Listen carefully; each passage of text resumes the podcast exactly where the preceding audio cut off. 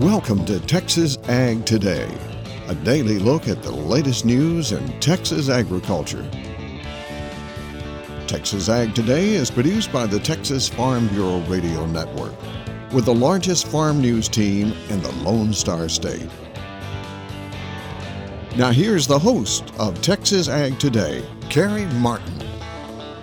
Well, we are finally over the hump and on the downside of the week, and I'm so glad you've chosen to join us for Texas Ag Today. I'm your host, Carey Martin, along with the largest and most experienced farm news team in the Lone Star State, and we're all standing by to bring you the latest news in Texas agriculture, covering everything from the piney woods of East Texas out to the rocky ranges of the Trans Pecos, and from the Panhandle down to the Rio Grande Valley looking beyond cover crops at other, perhaps more achievable things that Texas High Plains farmers can do for the sake of soil health. I'm James Hunt, and I'll have that story on Texas Ag Today. Protecting stored grains from profit robbing insects. I'm Tom Nicoletti, and I'll have that story on Texas Ag Today. This is Jim Hearn in the Rio Grande Valley. Extreme South Texas comes through yet another cool down. The weather stays dry, great for harvesting.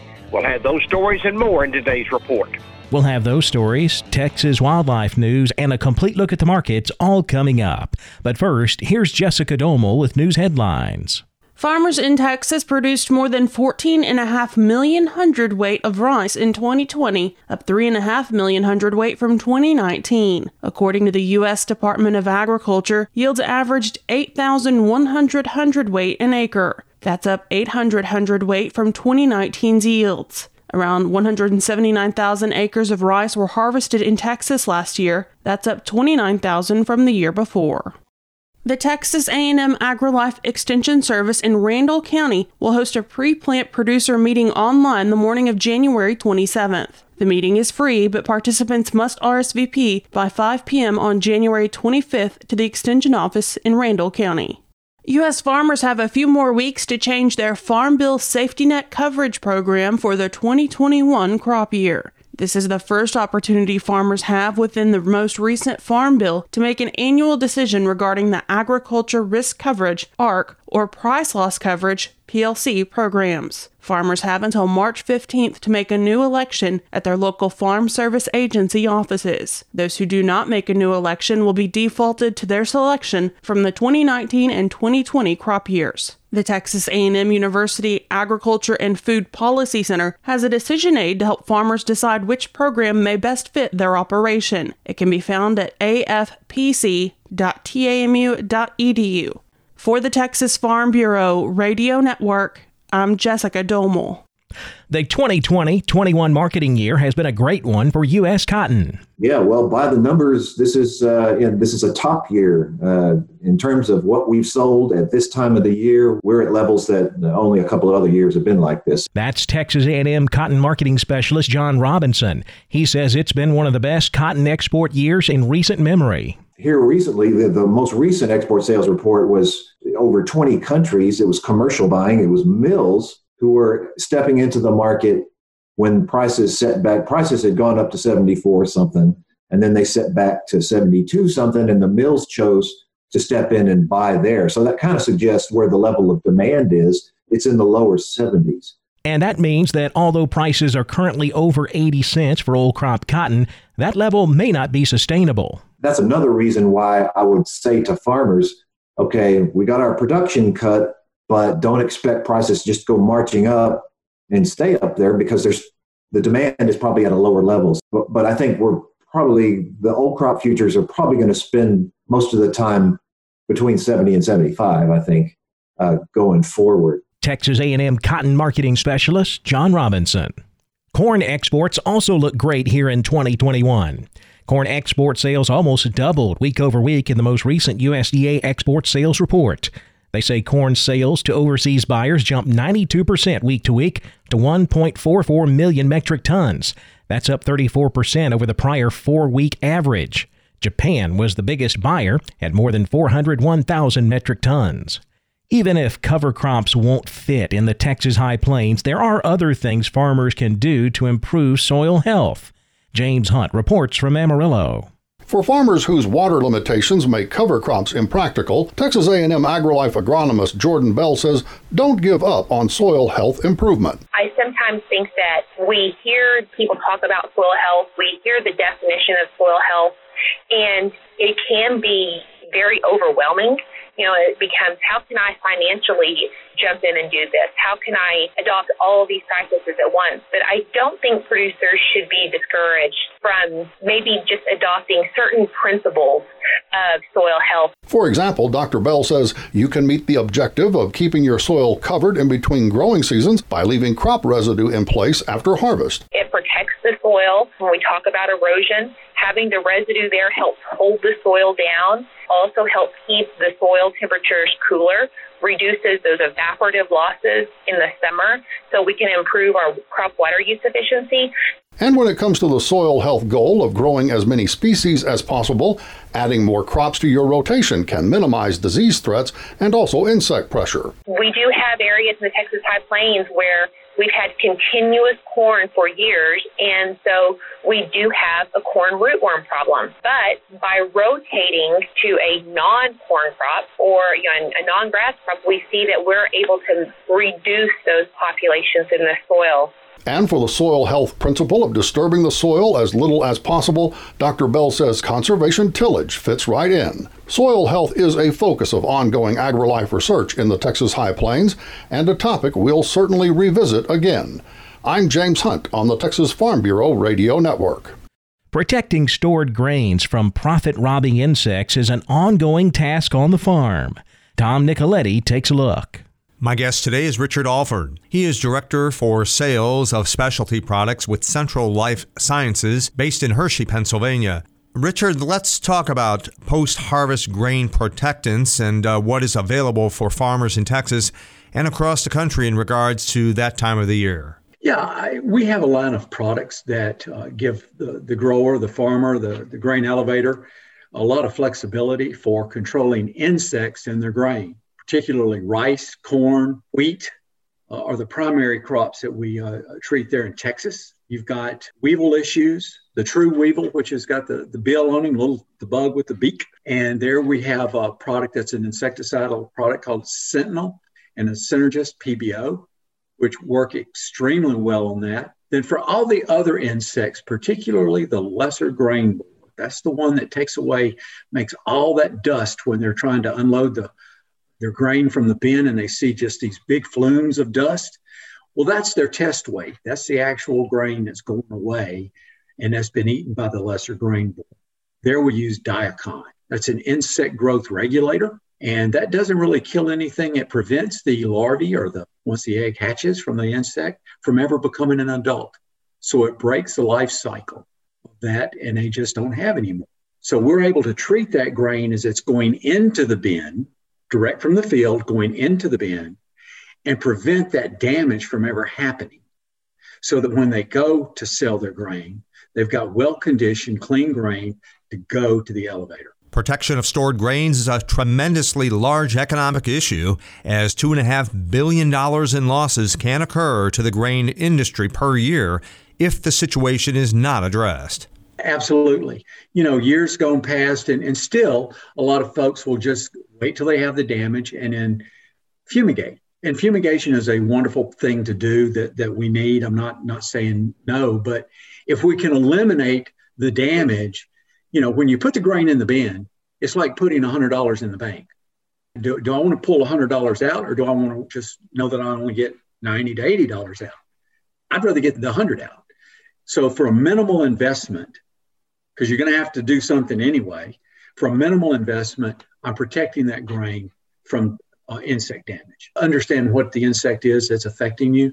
And if you've got questions, just go to our website, www.bugfreegrains.com. And there, the local representative, the Texas representative, is listed there with a phone number and can reach out. And since none of our products are restricted use pesticides, they're easily available specimen labels, just a plethora of information uh, when it comes to protecting grain. That is Richard Alford with Central Life Sciences. I'm Tom Nicoletti with the Texas Farm Bureau Radio Network.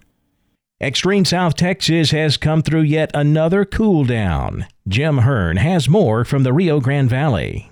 The valley is coming out of another cool down. Temperatures in the ranch country did hit the mid 30s, while other areas stayed generally near 40.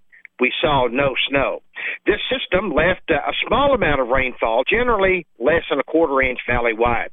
Well, the citrus harvest is moving quickly, and because of Hurricane Hanna that harvested about 30% of the valley citrus crop, prices have been outstanding because basically a lack of supply. 40 pound boxes of grapefruit are averaging about $22, and that price seems to be holding. The sugarcane harvest is also moving along with little rain and no freezing temperatures. Harvesters are making excellent progress.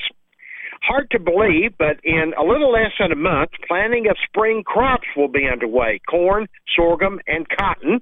Producers are bedded up, they're fertilized, they're just waiting on soil temperatures to warm up just a little more. And because of the dry conditions, burn bans remain in effect for all of the South Texas counties.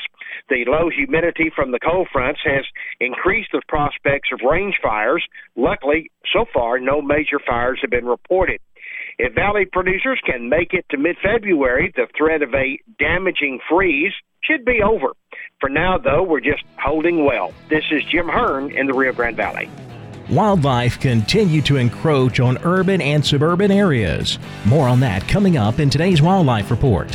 And toxoplasmosis can infect cats and people. Texas veterinarian Dr. Bob Judd takes a closer look at that coming up next, right here on Texas Ag Today.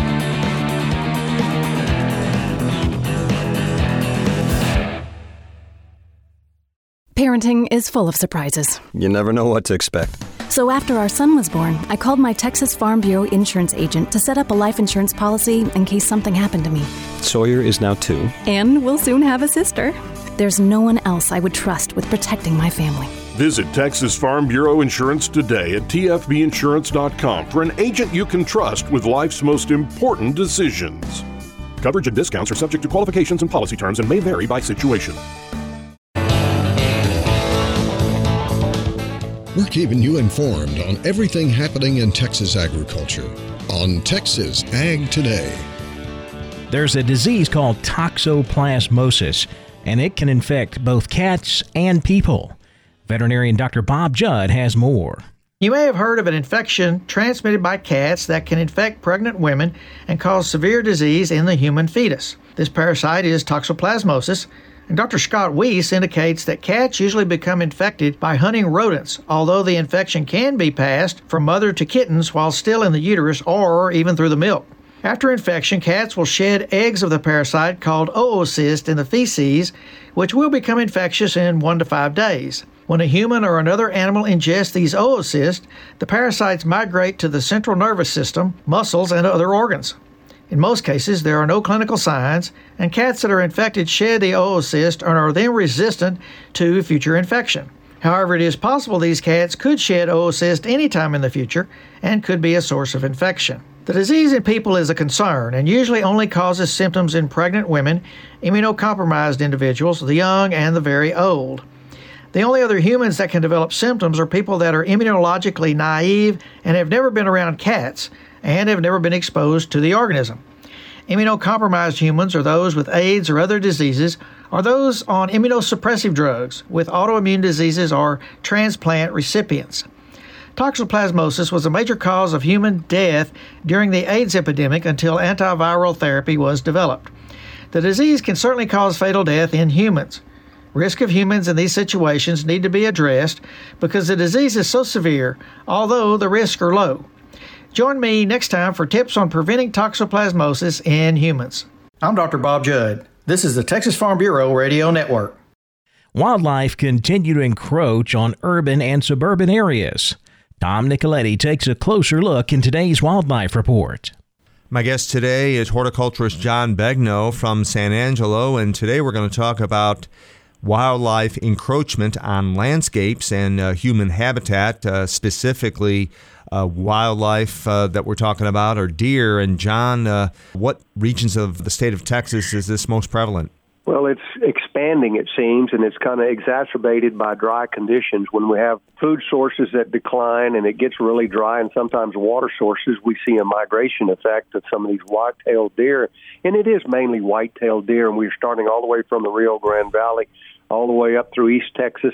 Areas of the Houston area are even impacted by this all the way through East Texas. The parts of the hill country have always had deer encroaching because we built our homes in areas where they were here first, but the population has really expanded in a lot of these areas and gotten worse. And the places like far west Texas and the panhandle, not so much affected. So, the issues with deer encroachment on uh, landscapes in suburban and urban areas of Texas, uh, what can people do to uh, reduce the damage? Well, you know, we can reduce some of this encroachment by mechanical means, and that usually involves fencing, and sometimes that has to be very high fencing, so it's not very nice to look at, especially if you're sitting on your back patio. And a lot of times that's not an option for people who have HOAs or homeowners associations and things like that. You could also try some of the repellents. We will have more on wildlife encroachment on our next program from horticulturist John Begnaud. I'm Tom Nicoletti with the Texas Farm Bureau Radio Network. We saw a mixed trade in the cattle market on Wednesday, but the cotton market continues to climb while the grain markets fell lower. We'll take a closer look at all of our livestock, cotton, grain, energy, and financial markets coming up next. Keep it right here on Texas Ag Today.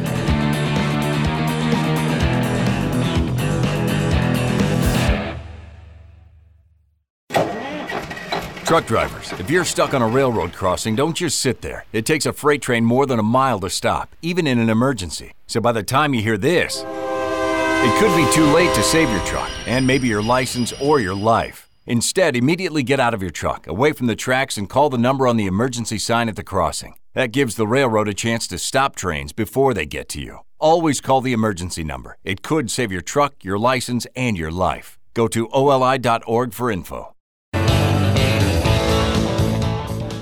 We're giving you the market information you need on Texas Ag Today. We saw a mixed trade in the cattle complex on Wednesday with live cattle closing mixed while feeder cattle closed mostly higher. Here's a rundown of how prices closed on Wednesday. February live cattle up 2 cents at 113.35. April down 47, 118.87. June down 57 cents, 116.15. Feeder cattle higher, probably getting some support from a lower corn market. January feeders up 90 cents, 135.30. March feeders up 72 at 137.52. The April up a dollar two, 140.62. Cash fed cattle market quiet on Wednesday. No sales to report out in the country, but we did have the online fed cattle exchange Wednesday morning. We had 1,547 head offered, only 567 of those sold. Here in Texas, 268 head sold on the online fed cattle exchange. Those Texas cattle brought 110.5 to 111 on a live basis. Boxed beef prices higher. Choice up 91 cents, 218.40. Select up 50 cents at 206.94. Let's check the auction barns now. Brazos Valley Livestock Commission, Bryan, Texas, selling 1,036 head this week. Two to three weight steers brought $1.70 to 205. Three to four weights $1.65 to $2 a pound. Four to five hundred pounders $1.50 to $1.86 a pound. Five to six hundred pound steers $1.30 to $1.61. Six to seven weights $1.18 to $1.35 and 7 to 8 weight steers brought $1.18 to $1.23 a pound. Slaughter cows 37 to 57 cents, slaughter bulls 65 to 87. Stocker cows 775 to 1025 a head, cow calf pairs 1100 to 1500 a pair. East Texas livestock in Crockett sold 1,849 head this week. Two to three weight steers $1.57 to 210 a pound. Three to four weight steers $1.41 to $2.10 a pound. Four to five weights $1.38 to $1.82. Five to six hundred pounders $1.25 to $1.66. Six to seven weight steers, $1.18 to $1.39 a pound. Slaughter cows, 40 to 63 cents. Slaughter bulls, 77 to 89. Stocker cows brought 740 to 1300 a head. Back over to the futures market now, where lean hogs took a nice jump to the upside Wednesday. February up $1.95 at 68.42. April hogs up $1.65, 73.07. Class 3 milk dropped lower. January milk down 4 cents at 16.18. February milk $1.32 lower, 17.16 a hundredweight. The cotton market continued to climb, overcoming pressure from a lower grain market. March cotton up 44 points, 81.59. May cotton up 43 at 82.50. And that new crop December continues to inch toward 80 cents. It was up another 26 points, closing at 77.95. As we mentioned, the grain markets lower across the board throughout the day on Wednesday. A lot of that pressure coming from good weather in South America, Brazil and Argentina getting great weather this past weekend. A lot of rain in the forecast coming up as well. So, good growing conditions down there tend to put some pressure on our markets from time to time, and that seems to be what happened on Wednesday. The wheat market lower, feeling the pressure from those lower grains. However, we still have a lot of good, positive, fundamental factors to trade in this wheat market. We're looking at less available wheat in Russia, stronger than normal demand from China, and continued concerns about dry weather here in the U.S. Nonetheless, we did close lower with July Kansas City wheat down 7, 639 and a quarter. July Chicago wheat down 7 and 3 quarters, 650 and a half. March corn down 4 cents at 522. September corn down 6, 471 and 3 quarters. In the energy markets, February natural gas was unchanged at 254. March crude oil up 17 cents, 53.15 a barrel. The financial markets higher. The Dow Jones Industrial Average up 298 points, 31,228. The Nasdaq up 286. 13,484. The S&P 500 up 60 at 3,859. That wraps up our look at the markets, and that wraps up another edition of Texas Ag Today. Thanks so much for joining us. Remember, we'll be right back here tomorrow to bring you all of the latest news in Texas agriculture. I'm Carey Martin. Hope to see you then. Thanks for listening to Texas Ag Today. Be sure to subscribe to our podcast on Apple Podcasts, Google Podcasts, or Spotify. For more Texas Ag news and information, check out our website at texasfarmbureau.org or tfbradio.com. Texas Ag Today is a production of the Texas Farm Bureau Radio Network.